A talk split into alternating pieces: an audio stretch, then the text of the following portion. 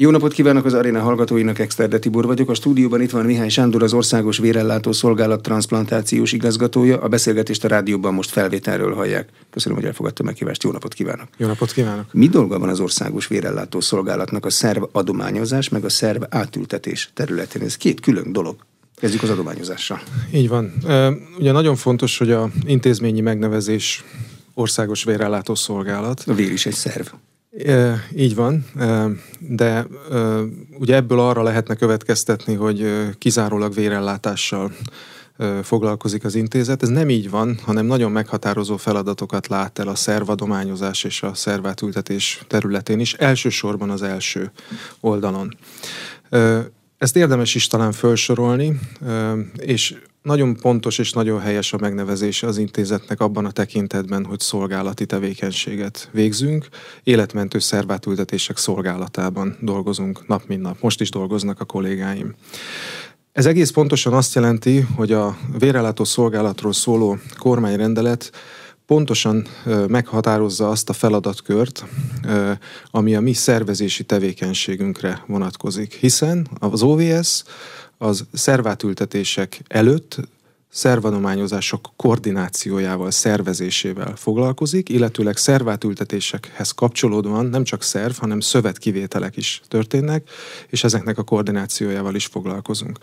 Amikor ez a kormányrendelet megjelent, akkor az OVS-ben létrehozásra került a szervkoordinációs iroda, ez egy 16 éve működő szervezeti struktúra, és azóta jelentősen bővült.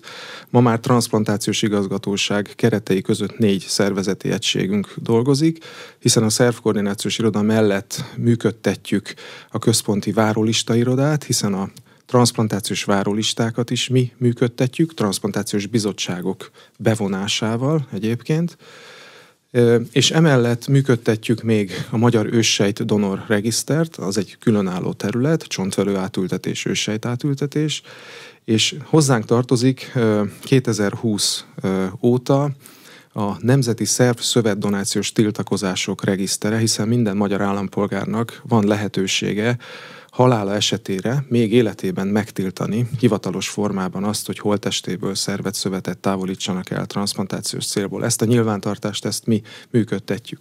De emellett vannak még más feladatok is, donációs, transplantációs értelemben. Nagyon fontos a speciális laboratóriumi tevékenységünk. Ha szervdonorról van szó, akkor a szervdonornak a vércsoport szerológiai vizsgálatát, a vércsoport meghatározását, illetőleg jogszabályban meghatározott fertőző betegségek kizárása céljából történő vizsgálatokat a mi laboratóriumaink végzik. Ilyen típusú vizsgálatokat végeznek máshol is az országban, de ami nagyon egyedi, az a transplantációs immungenetikai laboratórium, hiszen itt történik meg minden várólistás betegnek a szövet tipizálása, szövet típusának meghatározása, ez egy bonyolult DNS alapú technológia, és emellett pedig, ha van egy potenciális donor, akkor gyorsan meghatározzuk a donornak a szövettípusát is, mert ugye azt keressük, hogy a várakozó betegek szövettípusához viszonyítva az éppen rendelkezésre álló donornak a szövettípusa mennyire hasonlít, és azt keressük, azt a beteget keressük a várólistán, akinek leginkább hasonlít a szövettípusa az éppen rendelkezésre álló donorszerv típusához. Éppen ezért tulajdonképpen ez a várólista megnevezés, ez félrevezető lehet abban a tekintetben, hogy a várólistát úgy képzeljük el, mint csípőprotézis várólista esetén, ahol csupán a várakozási idő a legmeghatározóbb szempont, tehát lehet prognosztizálni, hogy mikor kerülök én majd sorra. Ez a transplantációs várólistáknál nem így van. Nem lehet tudni, nem hogy lehet tudni. olyan donor így van. egyáltalán. Így van, e, pontosan. Tehát sajnálatos módon van várólista halálozás, de természetesen vannak átlagos várakozási idők, erről majd érdemes is beszélni.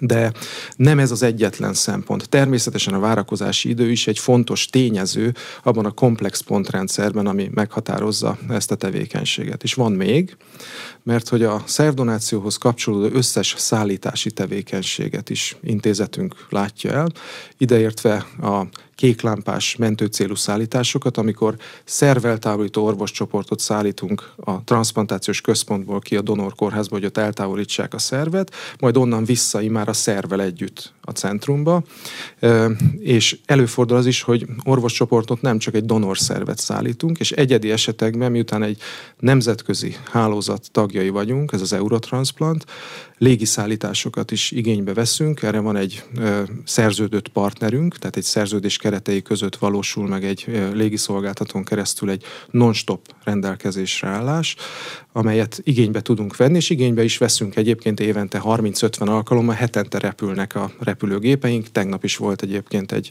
egy ilyen repülésünk.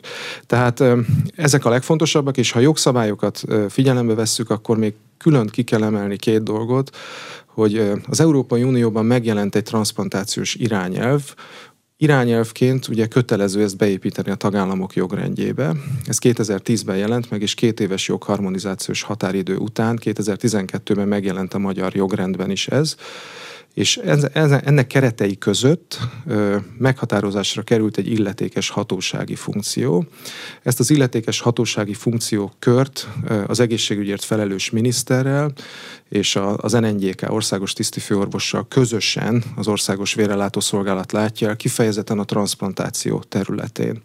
És az utolsó pedig, hogy mi működtetjük jogszabályban meghatározott módon a Nemzeti Szerdonációs és Transplantációs Utánkövetési Regisztert, ami azt jelenti, hogy nem csak donoradatokat gyűjtünk a szervezési folyamatban történő felhasználás, mindennapos felhasználás, prompt felhasználás keretei között, hanem követjük a transplantált betegeket, hogy mennyi időt élnek, mennyi ideig, hány évig élnek a transplantációt követően, illetőleg a beültetett szervek mennyi ideig működnek a transplantációt követően. Ez egy nagyon fontos minőségi értékelés. Jó, menjünk akkor az elejéről, szépen sorban, ahogyan az meg van írva. Adományozni még életünkben kell, ugye? Mert az adományozás az egy élő emberhez kötött tevékenység. Így van. Na de, hogy kell kifejeznünk az akaratunkat? Vagy nem is kell kifejeznünk? Csak a tiltásunkat? Ez egy nagyon fontos kérdés, és azt gondolom, hogy nagyon jó, hogy erről lehet beszélni. Két területről kell ugyanis beszélni. A potenciálisan mindannyiunkat érintő kérdéskör az az elhunytból történő szervadományozás.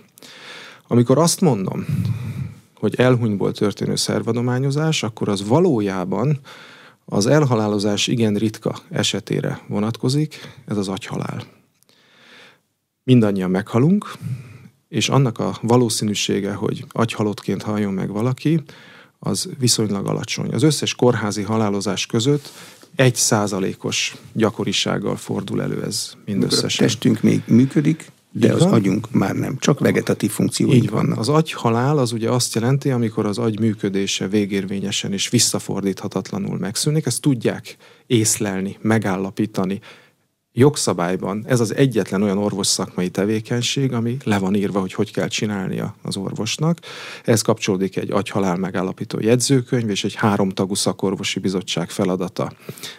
Ennek a vizsgálatsorozatnak egy megfigyelési idő végén az elvégzése, és ezt követően az agyhalál megállapítás orvos szakmai értelemben halál megállapítás teremti meg a szervadományozás lehetőségét, mert az elhunyt elhunyt, azonban a szervek működő képességét az intenzív osztályos terápiával fent tudjuk tartani, hiszen megszűnik a légzőműködése az agyhalottnak, de a megszűnt légzőműködést tudjuk mesterséges lélegeztetéssel pótolni, és a keringés támogatásával a keringés már nem jut be az agyba, hiszen az agyhalálnak az az oka egyébként, hogy megszűnik az agyvérellátása, de a szervezet többi részében még el tud jutni az oxigénnel dúsított vér, és így meg tudjuk őrizni ugyan egy bizonytalan ideig a szervek működőképességét. Ez a bizonytalan idő azt jelenti, hogy a halál folyamat az megállíthatatlan, és össze fog omlani a keringés is, akkor már nem alkalmasak a szervek átültetésre.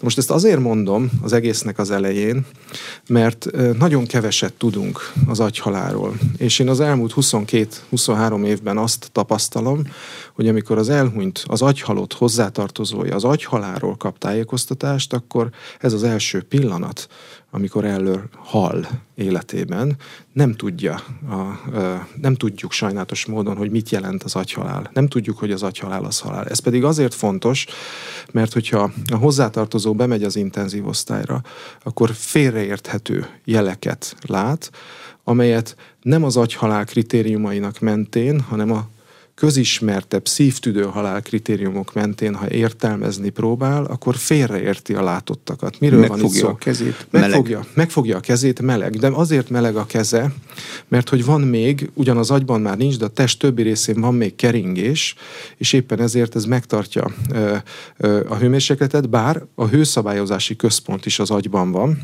és az is omladozik, tehát valahol 35 és 40 fok között van a hőmérséklet, ami nem normális, de semmiképpen nem kihűlt. Aztán, hogyha nem kapna magyarázatot, ugye látja, hogy emelkedik a melkas mintha venné a levegőt, nem vesz az agyhalott levegőt, a lélegeztetőgép nyomja bele megfelelő időközönként az oxigénnel dúsított levegőt, önálló légvételre nem képes már az agyhalott. Tehát ez meg azért fontos megemlíteni, hogyha természetes körülmények között alakul ki az agyhalál, nincs intenzív osztályos ellátásra lehetőség, akkor az agyhalál nem kerül felismerésre, nincs is lehetőség a szervadományozásra.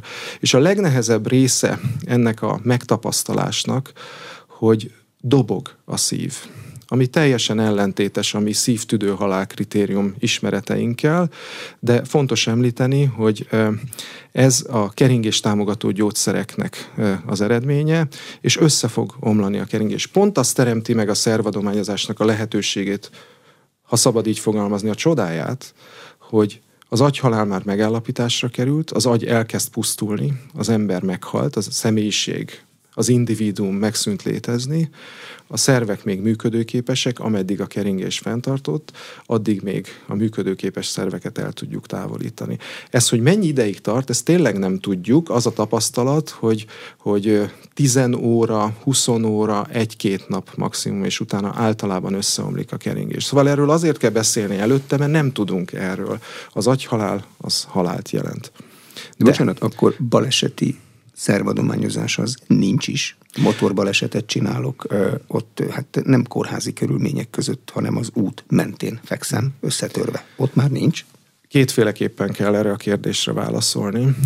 Az egyik az az, hogy leggyakrabban agyhalálhoz agyi érkatasztrófa vezet. Ez mit jelent? Agyvérzést, agylágyulást jelent. Tehát ez a leggyakoribb eset. Előfordulhat az ön által említett eset is, traumás eredet, amikor valamilyen traumás behatásra sérül az agy, és ennek következtében alakul ki az agyhalál.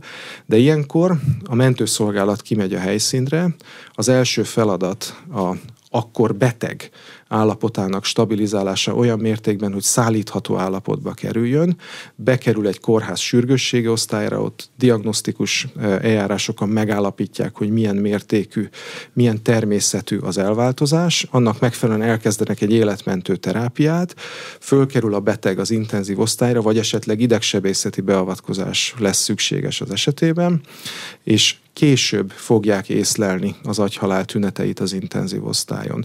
Tehát előfordul, de a tavalyi évben a traumás gyakoriság az összes agyhalott között 15-20 százalékot képviselt. Tehát ez egy, ez egy fontos ö, tény, hogy, hogy leggyakrabban kifejezetten az agyat érintő elváltozás, pusztító agykárosodás vezet agyhalálhoz. A legalattomosabb egyébként ezek között pont a harmadik kategória, az úgynevezett másodlagos agykárosodás. Ez egy elhúzódó keringés hiány következtében alakul ki, tehát valakinek szívmegállása történik, újraélesztés történik ezt követően, ebből az indok, ezzel az indokkal, és az az újraélesztés a szív újraindulása kapcsán akkor abban a pillanatban ott a helyszínen sikeresnek bizonyul, de eszméletlen, önálló légvételre képtelen klinikai halott, majd ismét induló keringés esetén betegről beszélünk, és ott nincs meg a lehetőség arra, hogy az agy működését tudjuk vizsgálni a helyszínen, hiszen ehhez kell az intenzív osztályos körülmény, vérgázgép például. De általában nem is ott abban a pillanatban a helyszínen alakul ki az agyhalál, hanem órákkal később az oxigén hiányos állapot következtében kezd el pusztulni az agy. Egész pontosan az agyat felépítő idegsejtek kezdenek el pusztulni, és ez később lesz érzékelhető, észlelhető az intenzív osztályon. Mit csinálunk akkor? Illetve ki mit csinál, amikor talál egy agyhalottat, megállapítja, és felmerül a kérdés, hogy a szerveivel mi legyen. Mit kell nézni? Kit kell kérdezni? Igen, bocsánat, mielőtt tovább megyünk, még nem válaszoltam az előző kérdésére. Mert hát azt mondta, hogy nagyon kevés a traumás. E, igen, csak az első kérdés az az volt, hogy hogyan is zajlik a donációs e, e, eljárás Magyarországon, milyen engedélyezéshez kötött. Ez volt az első kérdés, az eredeti kérdés, és elkezdtem beszélni az elhunytból történő szervadományozásról, csak ennek a bevezető mhm. gondolata kellett, hogy legyen az agyhalál néhány aspektusának kifejtése. Szóval nagyon fontos azt említeni, hogy, hogy Magyarországon feltételezett beleegyezés elve alapján került megfogalmazásra az elhunytból történő szervadományozás jogi szabályozása. Ez azt jelenti egész pontosan, hogyha valaki életében nem tiltotta meg írásban, hogy halál esetén holtestéből szervet, szövetet távolítsanak el, akkor az elhunyt beleegyezését kell vélelmezni. Mit jelent ez? Ugye ez alapján azt gondolnánk, ön is így megfogalmazta, hogy kell egyáltalán, vagy csak akkor, hogyha tiltakozom. Igazából, ami nagyon hiányzik mindenki, a legtöbb ember, a legtöbb magyar és a legtöbb európai ember részéről, az a döntés. Hiszen ha feltételezett beleegyezés elve van, és csak annak kell aktív cselekményt tennie egy tiltakozó nyilatkozat kitöltésével, aki tiltakozik, akkor azt feltételezzük, hogy hát a legtöbb ember egyébként Magyarországon is az emberek 73-74 százaléka felajánlaná saját szervei transplantációs célokra halál esetén egy reprezentatív vizsgálat eredményei alapján, akkor azt gondoljuk, hogy nincs teendőnk. De hogy nem, ezt a döntést meg kell hoznunk, ugyanis a feltételezett beleegyezés elve az a betegjogok között említett önrendelkezéshez való alapjogunkra épül. Ugye az önrendelkezéshez való jog azt jelenti, hogy én dönthetem el, hogy mit tehetnek velem. Vért vehetnek tőlem, megoperálhatnak, különböző egészségügyi beavatkozásokat végezhetnek, vagy külön megemlíti ott a betegjogok között, hogy mindenkinek van joga megtiltania azt, hogy halál esetén holtestéből szervet szövetet eltávolítsanak például transplantációs célokra. Tehát a döntés az pedig azért fontos, mert aki nem tiltakozott ez ellen írásban, és egyébként ezt az írásos tiltakozó nyilatkozatot bárki megteheti teljes bizonyítóerő magánokiratban, hordhatja magánál is ezt a tiltakozó nyilatkozatot, de nyilván sokkal biztonságosabb, hogyha az egészségügyi kormányzat által erre a célra működtetett tiltakozó regiszterben nyilvántartásba veteti a saját tiltakozását, hiszen egyébként a donációs folyamatban amikor fölmerül az agyhalál megállapítása, felismerése kapcsán a donáció lehetőség, akkor a kezelorvosnak keresnie kell az elhunyt személyes holmiai között is ezt a tiltakozó nyilatkozatot. Erről dokumentációt kell vezetnie, hogy nem talált ilyet, vagy ha esetleg talált, akkor azt kell dokumentálnia, és a következő lépés az, hogy ezt az országos nyilvántartást is le kell kérdezni, hogy szerepele az elhunyt személyazonosító adatai alapján a tiltakozók között, és erről egy automatizált válasz érkezik, hogy igen vagy nem. De nincs összevezetve van már nálunk elektronikus egészségügyi szolgáltatási tér, azt mindenki azonnal a valós időben tudja látni. Ebben nincs benne? Ebben ez nincs benne, ez egy külön nyilvántartás.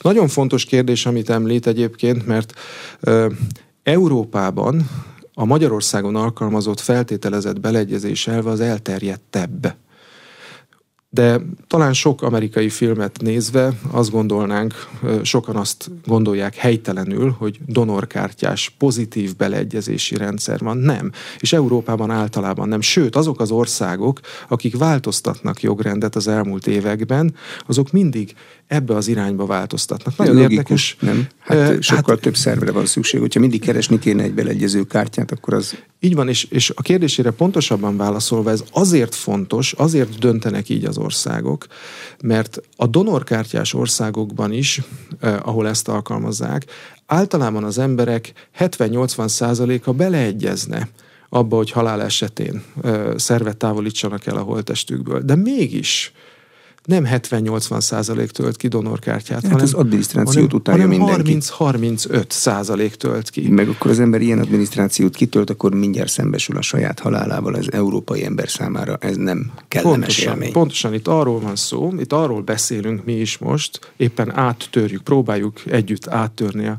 halált, ami egy tabu téma a mai társadalom, az európai társadalom, ez egy tabu téma, nem beszélünk a halálról, nem hogy az agyhaláról, nem hogy a donációról. Pedig épp erre szeretném fel felhívni a figyelmet, hogy nagyon fontos, hogy bár legtöbbünk támogatja a szervadományozást, beleegyeznénk ebbe, hozzunk erről egy személyes döntést. És nagyon fontos, tovább megyek, hogy ezt a döntésünket, ezt a személyes döntésünket beszéljük meg, osszuk meg azokkal a családtagjainkkal, akik számunkra a legfontosabbak, a legközelebbiekkel. Mert ők lehetnek majd azok, akik egy tragikus, nem várt, hirtelen pillanatban, hiszen a ez a pusztító agykárosodás, ami agyhalálhoz vezet, az mindig tragikus, nem várt hirtelenséggel jön. Ők állhatnak ott a betegágyunknál, és nagyon fontos az a tapasztalat, hogyha ez a hozzátartozó vissza tud gondolni, vissza tud emlékezni egy ilyen témájú beszélgetésre, ugyanis ez a visszaemlékezés fogja őt felszabadítani egy olyan döntés vélt terhe alól, ami őt valójában meg sem illeti, hiszen önrendelkezési jog az nem csak azt jelenti, hogy én dönthetek a saját szerveimről, hanem következményesen azt is jelenti, hogy más nem dönthet az én szerveimről. De ez a gyakorlatban is így van, ott állnak a haldokló ágya körül a hozzátartozók. Őket bárki megkérdezi, hogy a szerv adományozható-e? Mert el tudom képzelni, hogy ebből még akár komoly viták is lehetnek ott. Így van. Ugyanis nyitott koporsós temetést akarnak csinálni, akkor el kell magyarázni nekik, hogy ez nem látszik az elhunyton, meg ilyeneket. És ezt el kell magyarázni. És ezt hosszasan. Igen. És ott mindenki rossz lelki állapotban van, mert épp most vesztette el valaki. Így van. Éppen ezért fontos, hogy ezt a döntést egy olyan pillanatban hozzuk meg, amikor nem vagyunk érzelmileg egy adott esetben érintettek, hanem, hanem egy önálló, szuverén döntést tudjunk hozni megelőzően ezzel kapcsolatban. Ez az, ami hiányzik egyébként, és ez, ahogy ön, ön is említi, sokszor egyébként kételyeket, kérdéseket, sőt, adott esetben akár tiltakozást is eredményez a hozzátartozók részéről. Az orvosnak egyébként jogszabály szerint egy tájékoztatási kötelezettsége van. Hogyha ezt a folyamatot vesszük végig, akkor történik egy pusztító agykárosodás egy betegnél bekerül a kórházba, ott arról kell tájékoztatást adni a kezelőorvosnak, hogy milyen elváltozást találtunk, milyen terápiát alkalmazunk annak érdekében, hogy megpróbáljuk megmenteni minden eszközzel, minden tudásunkkal a beteg életét. Ha minden terápiás alternatíva bevetése ellenére sajnálatos módon agyhalál alakul ki, annak egy megfigyelési ideje van, jogszabályban meghatározott megfigyelési ideje van, ez legalább 12 óra. Ez alatt a megfigyelési idő alatt többször kell megismételni a vizsgálatokat. Majd nem egyedül vizsgálja az orvos, hanem hárman. Tehát ez egy nagyon túlbiztosított, biztonságos, alapos rendszer, aminek az a célja, hogyha valaki meghalt, ott halál megalapítás történjen, és nehogy véletlenül ne történjen halál megalapítás agyhalál esetén, és nehogy véletlenül ö, egy élő embert halottnak nyilvánítsanak. Ilyen nem fordulhat elő egyébként. De ettől még sok-sok kérdés felmerül, és a, azért mondom a folyamatnak a lépéseit, hogyha elindul az agyhalál észlelési, észlelési követően a megfigyelési idő, akkor arról kell tájékoztatni a hozzátartozót, mert éppen ott tartunk. Majd, ha megtörtént az agyhalál megállapítás, akkor joga van a hozzátartozónak tudnia azt, hogy agyhalál megállapítás történt. Az a helyes tájékoztatás, hogyha olyan közérthető magyarázatot kap az elhunyt hozzátartozója az agyhalál tényéről, hogy ő megérti az agyhalált haláltényként, és akkor föl fogja tenni azt a kérdést, ilyen típusú kérdések merülhetnek föl, hogy akkor mi fog most történni? Akkor miért lélegeztetik még? Akkor miért van még az intenzív osztályon, hogyha meghalt? Mert ezek azok a kérdések, amelyek arra utaltak, hogy megértette az agyhaláról szóló tájékoztatást haláltényként. És ekkor jött el a pillanata annak, hogy a szervadományozásról kell és lehet beszélni azért, mert erkölcsi bioetikai értelemben az egy fontos alaptétel, hogy akkor beszélhetünk az agyhaláról, hogyha meggyőződtünk arról, hogy a hozzátartozó akkor beszéltünk a donációról, bocsánat, hogyha meggyőződtünk arról, hogy a hozzátartozó megértette az agyhalált haláltényként. Különben a donáció az egy értelmezhetetlen Hiszen fogalom. élő donáció van, nincs. Van. Jó, de kell a hozzátartozóval egyáltalán erről beszélni, amikor a donáció az az én személyes döntése? A jogszabály azt írja elő, hogy a hozzátartozóval való kapcsolatfelvételkor arról kell tájékoztatást adni, hogy ö, nem találtunk nála tiltakozó nyilatkozatot, és nem szerepel a országos nyilvántartásban sem a tiltakozók között, és mely szervet szövetet távolítottak el. Ez egy múlt idő. Ez egy múlt idő. Tehát az orvosnak jogszabály szerint egy utólagos tájékoztatási kötelezettsége van. Nem ez történik. És ez talán helyes is. Azért mondtam végig a folyamatnak a különböző fázisait, hogy mikor, miről tud beszélni a kezelőorvos, és ez meg is történik egyébként, nagyon helyesen. Azt tudom mondani, és ez, ez megjelenik a szakmai beszámolónkban, és látjuk az európai adatokat is, hogy feltételezett beleegyezés elvét alkalmazó országokban is, én azért azt kell, hogy mondjam, hogy sajnálatos módon meghiúsulnak néha szervkivételek, életmentő transplantációk meghiúsulnak ennek következtében, családi tiltakozás miatt. Jó, de ha itt adtak, tehát a megtörtént műveletről kell tájékoztatni, akkor ez nem hátráltathatja a, folyamatot. Igen, tehát a... Az, a, az, a helyes, az a helyes, hogyha, hogyha jogszabály szerint járnak el a tájékoztatás és a gyakorlati tevékenység kivitelezése során is a kórházban, hiszen igazából sem a kórháznak, sem a kezelőorvosnak nem ad felhatalmazást a jogszabály arra, hogy, hogy figyelembe vegye az elhunyt hozzátartozójának tiltakozását. Könnyű Én emlékszem, közben még... romlanak a szervek. Hogy Tehát nem hogy lehet. természetesen. És egyébként, hogyha a, a hozzátartozó kellően precíz tájékoztatást kap, akkor ezt meg fogja érteni. Ezt a részét is meg fogja érteni egyébként, amit ön említett, mert az idő múlásával tényleg azt tapasztaljuk, hogy, hogy először a tüdő lesz majd alkalmatlan, a hasnyálmirigy lesz alkalmatlan, és a végén a, a máj és a vese is, és nincs már alkalmas szerv, amit transplantációs célokra fel tudnánk használni. Mi történik a szerveinkkel, hogyha azokat a szerv eltávolító orvoscsapat eltávolította holttestünkből? Melyikkel mi? Igen. Nagyon fontos ez az egész folyamat egy nagyon precízen szervezett, nem csak jogszabályokban, magyar eljárásrendekben is és nemzetközi kapcsolatok által is meghatározott lépésekből áll össze. Néhány érdekes adattal hagy kezdjek. Először is Magyarországon van körülbelül száz olyan kórház, ahol donációs lehetőség van, mert van intenzív osztály, kritikus állapotú betegek ellátása, műtői feltételek biztosítottak. Ezen száz kórházból körülbelül évente 40-50 kórház jelent donort. Az országban van négy egyetemi, orvosegyetemi város, Budapest, Debrecen, Pécs, Szeged.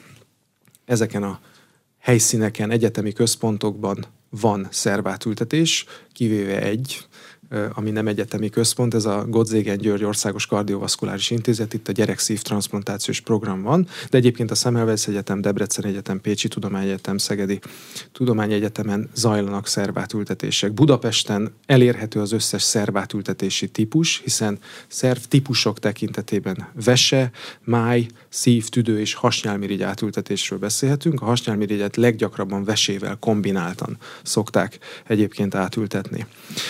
Hogy zajlik a szervkivétel? Kezdjük a műtőnél. Ugye a szervkivételt ugyanabban a műtőben végzik, mint bármilyen más műtéti, műtéti beavatkozás, sebészeti műtéti beavatkozást steril körülmények között. És természetesen a test az elhunyt kegyeleti jogainak maximális tiszteletben tartásával. Értem ez alatt azt, hogy a szervkivétel végén az ejtett sebzést azt összevarják, az anatómiai viszonyokat helyreállítják, és egyébként ez lehetőséget biztosít akár a Magyarországon elterjedt bármelyik temetési, temet, temetkezési szokás véghezvitelére, tehát van lehetőség akár donáció után is például nyílt koporsós temetésre. Erről is fontos egyébként tájékoztatást adni a hozzátartozók felé. A szervkivétel során először is értékelik szemmel, szabad szemmel is a szervet. Ebben a szervezési előkészítő munkában, mire oda jutunk, hogy ott állunk a műtőben, ezt megelőzi egy 28 órás szervezési folyamat. Ebben a 28 órás folyamatban kb. 100 ember munkáját kell, egészségügyi szakember és különböző más személyzet munkáját kell összehangolni.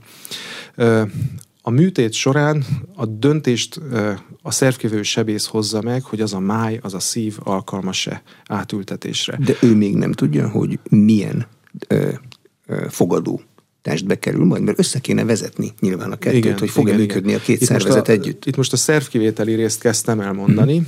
de a megelőző időszakban megtörténik a szervek elosztása. Mm.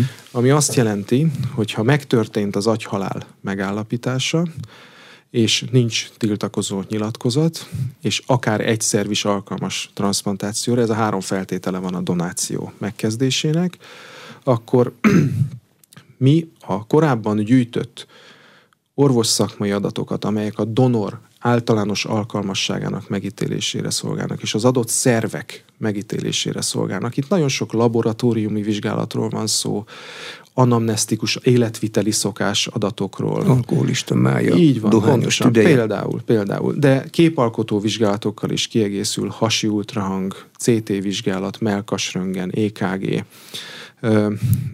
Ezeknek a birtokában a donor adatokat elküldjük az Eurotransplant nemzetközi szervcsere szervezetnek. Tehát van egy magyar adatbázisunk, amiben gyűjtjük a donoradatokat, hosszú órákon keresztül tartjuk a kapcsolatot az intenzív osztályjal, és a donor aktuális állapotát is, egy donor ellátás, egy gondozás zajlik, ennek az aktuális információit is gyűjtjük, és az adatcsomagot kiküldjük hirtelen az Eurotransplantnak. És amint kikerül az Eurotransplantba az éppen donor, éppen elérhető donor összes adata, ott van az Eurotransplant szerverein az összes várólistán levő beteg.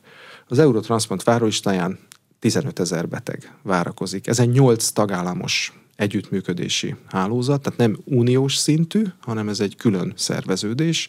Leiden városban van a központja, Hollandiában, Amsterdam mellett az Eurotransplantnak.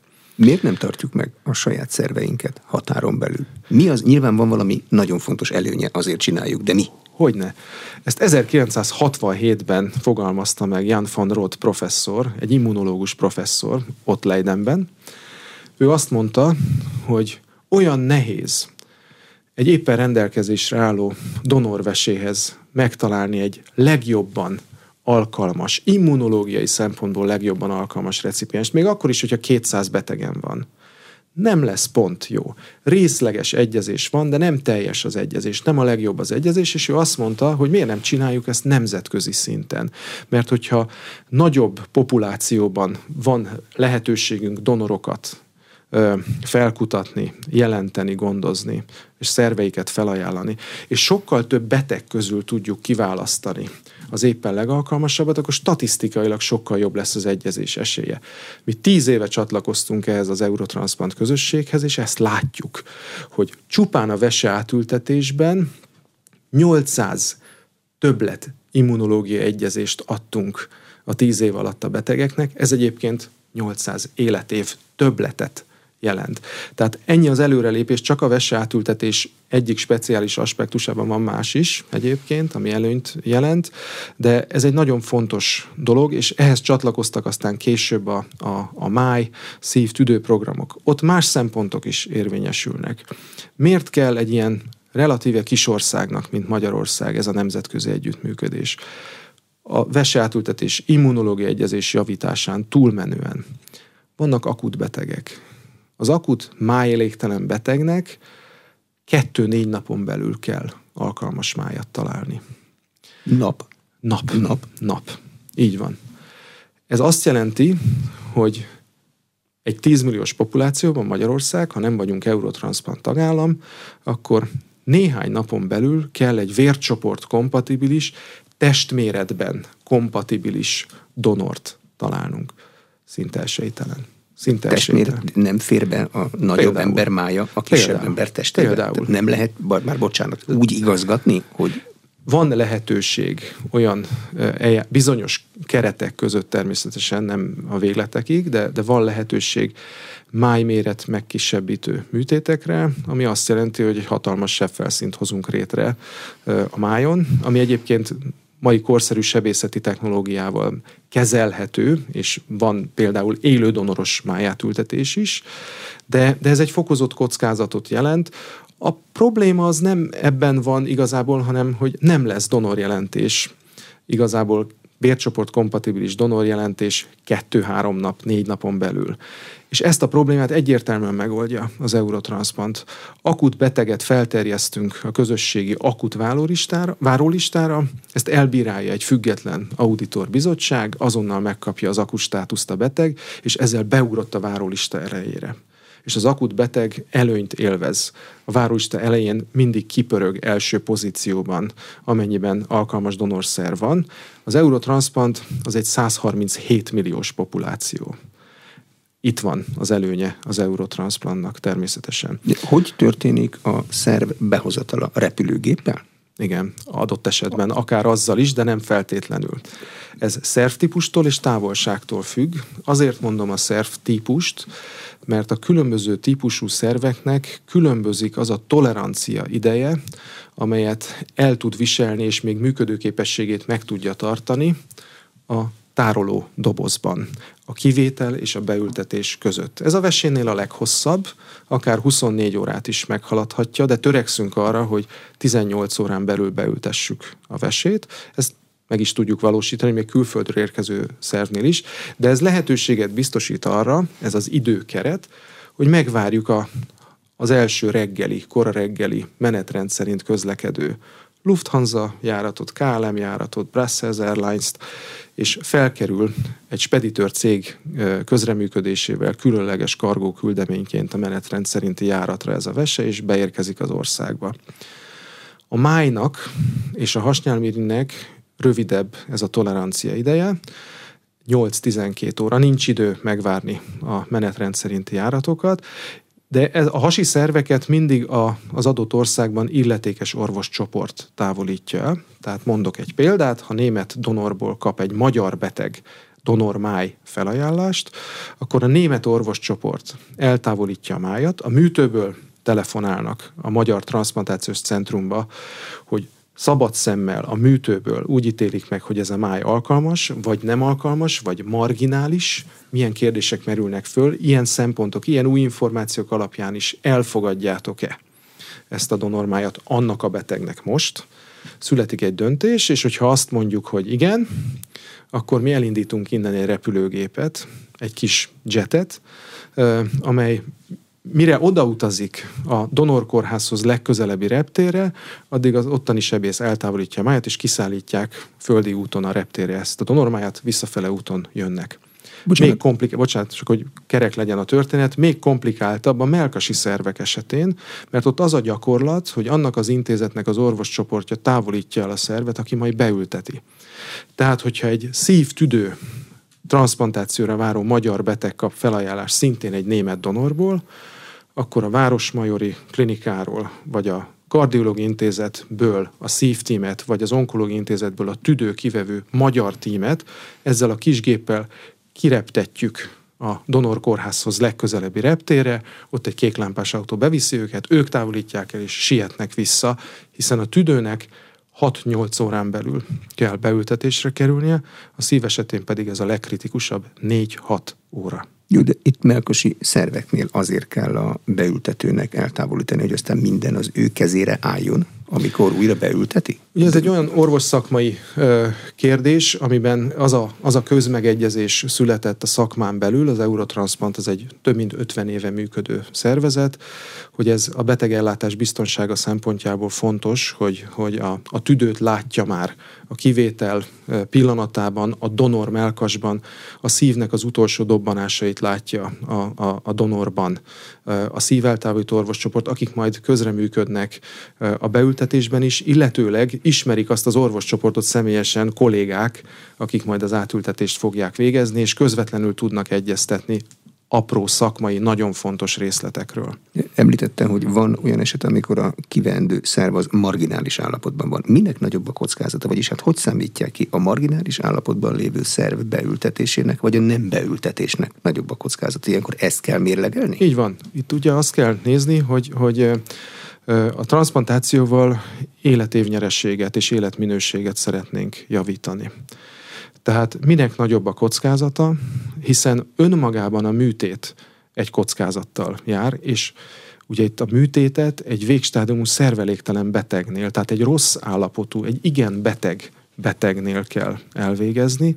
Tehát nagyon fontos, hogy a betegnek tolerálnia kell, a testnek tolerálnia kell a műtéti beavatkozást. Tehát egy szívátültetés, egy tüdőátültetés, egy májátültetés, egy, egy nagyon nagy beavatkozás a test integritásába, és nagyon fontos, hogy a betegnél a várható haszon az nagyobb legyen, mint az a kockázata a műtét, és a műtét utáni posztoperatív szakban várható.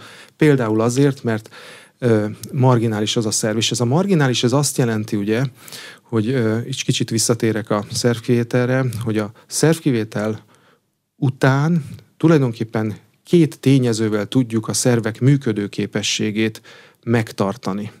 Az egyik az az, hogy a szervkivétel során a vért kimossuk átöblítjük, teljesen eltávolítjuk az erekből, egy speciális szerv konzerváló oldatot használunk, drága oldatokról is 6-8 litert használunk föl ebből az oldatból, ami olyan összetételű, hogy a, a sejtszintű anyagcserét azt lassítja, de biztosítja az átültetendő szerveknél, az az egyik. A Mint másik a pedig, Nagyjából olyan A másik lesz majd ez. A másik? Igen, mert hogy a, az eltávolított szervet hármas ö, ö, tároló ö, zacskóba tároljuk egyébként, és minden, réte, minden, minden zacskó réteg közé folyadékot helyezünk, mert hogy utána olvadó jég közé helyezzük egy tároló dobozban a szervet.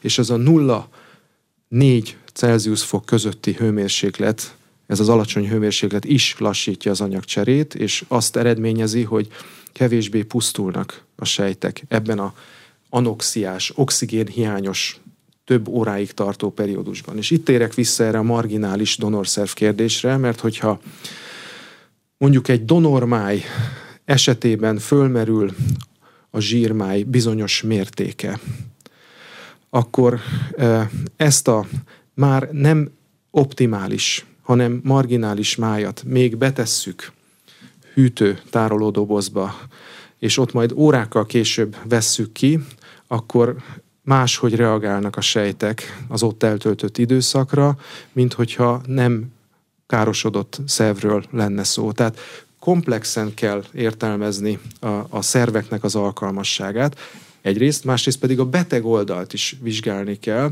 hiszen néha el kell, hogy fogadjunk olyan szerveket, amelyek ugyan nem optimálisak, nem a legjobbak, de a betegnek már nincs ideje várni.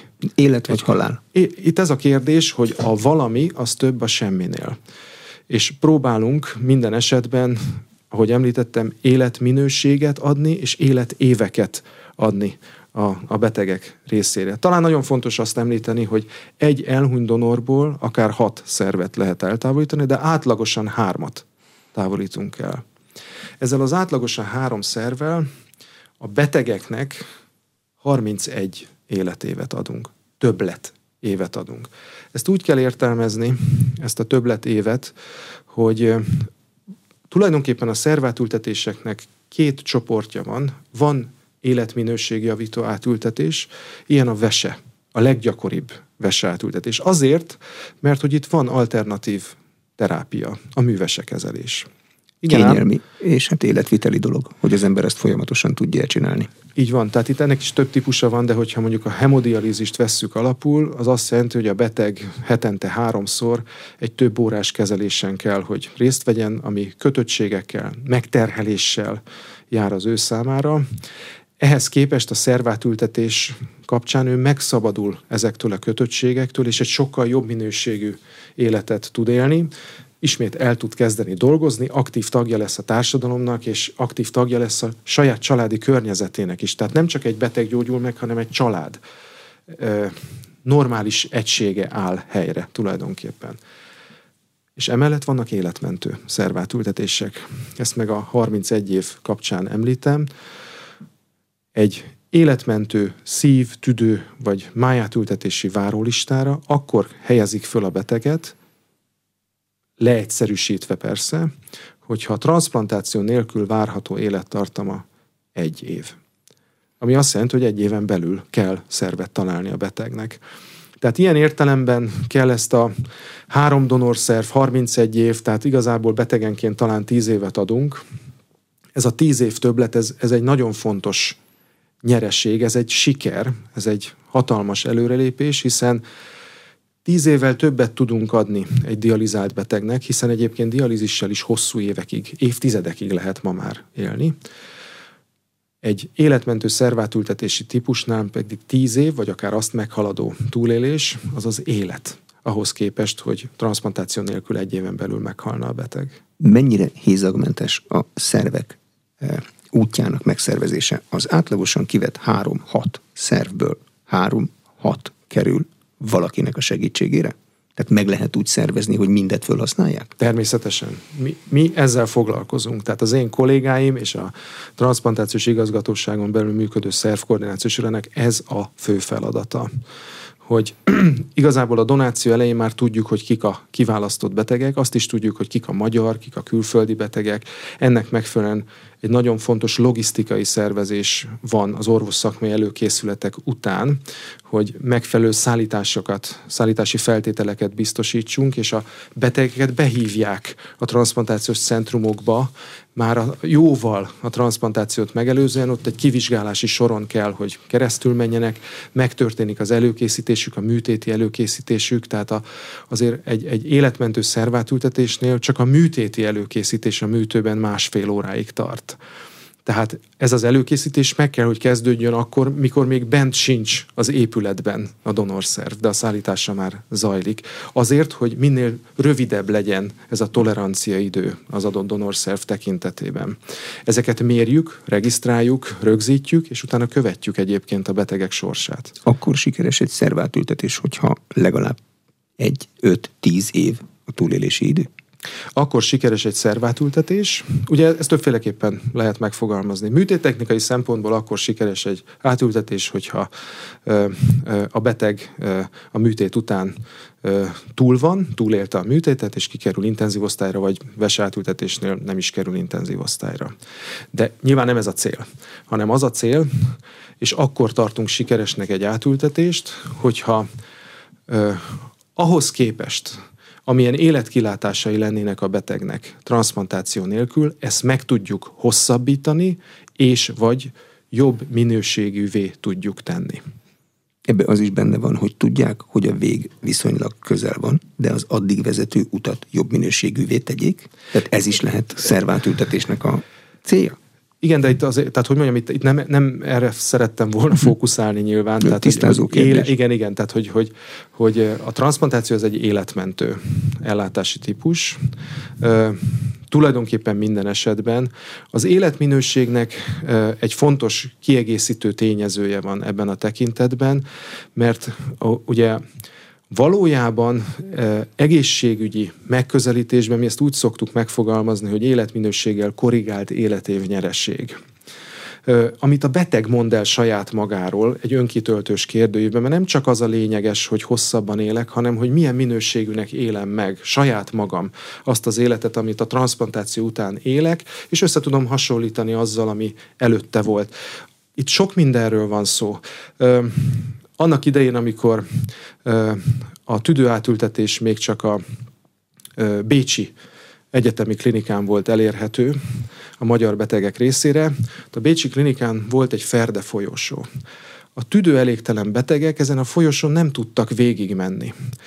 Ez az életminőség, hogy a tüdőtranszplantáció után hegyet másznak, megmásszák a Kilimanjárót olyan jó minőségű életet tudnak élni, és persze hosszabban. E, meddig fogja ember csinálni a szervezést? A mesterséges intelligencia korát éljük sokkal gyorsabb, mint bármelyikünk. Mesterséges intelligencia fogja a végén megmondani, hogy melyiket hova, vagy mindig lesz egy ember a rendszerben?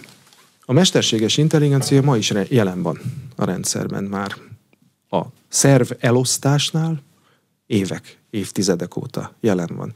Hiszen ahogy említettem, amikor kiküldjük a donor adatokat, akkor a számítógép az, ami előre meghatározott algoritmus alapján, ha egy veséről van szó, az Eurotransplantban csak vesére kb. 10-11 ezer beteg vár, sorba rakja ezt a 11 ezer beteget, Az, hogy milyen ez az algoritmus, ez egy nagyon részletes, több száz oldalas leírás, de a számítógép ezt legenerálja azonnal, és sorba rakva a betegeket, ott van egy első pozícióban az első beteg. Az azt jelenti, hogy neki kell, és neki is érkezik ez a szerfelajánlás. De utána ezt a beteget fel kell hívni, meg kell keresni a dialízis állomás kezelőorvosát, érdeklődni kell a beteg aktuális állapotáról, és meg kell nézni a donoradatokat is, és ezt a három adatcsomagot beteggel beszéltem, kezelőorvossal beszéltem, megnéztem a donor lekérdezőt, az alapján kell egy döntés, egy orvos szakmai döntés, hogy ez a szerv ennek a betegnek most alkalmas, jó lesz, avagy nem. És hogyha nem, akkor miért nem. Ez a része, ez még ö, szakorvosok által erre képzett ebben, ezen a területen tapasztalt szakorvosok által történik, és azt gondolom, hogy ez még jó ideig így fog történni, mert számos olyan szempont van, Mondok egy nagyon ritka, de egy életszerű példát, hogy azt mondja a vese átültetésre váró beteg, hogy köszönöm, de holnap van a lányom esküvője. És azon még szeretnék ott lenni. Uh-huh. És ez egy olyan szempont, amit illik figyelembe venni. Igen. És persze ehhez hozzá fogom azt is tenni, hogy vesére ma Magyarországon átlagosan három és fél évet kell várni. Tehát, hogyha valaki lemond egy ilyen esélyre, az nem azt jelenti, hogy újraindul a három és fél év, de, de elszalaszt egy, egy, egy, egy kitűnő lehetőséget, aminek vannak számos más fontos egyébként mindennapi életünket meghatározó szempontjai, amelyek befolyásolják a beteg oldaláról is ezt a döntést. Ez egy nagyon ritka példa volt, amit mondtam, és számos más egyedi példát tudnék mondani, ez csak egy példa volt igazából, hogy, hogy mennyire szükség van arra, hogy egyedi értékelések történjenek mind a két fél részéről. Egész végig a döntésekről beszélgettünk. Milyen Sándor az Országos Vérellátó Szolgálat transplantációs igazgatója volt az Inforádió arénájának vendége. Köszönöm a figyelmet, Exterde Tibor vagyok.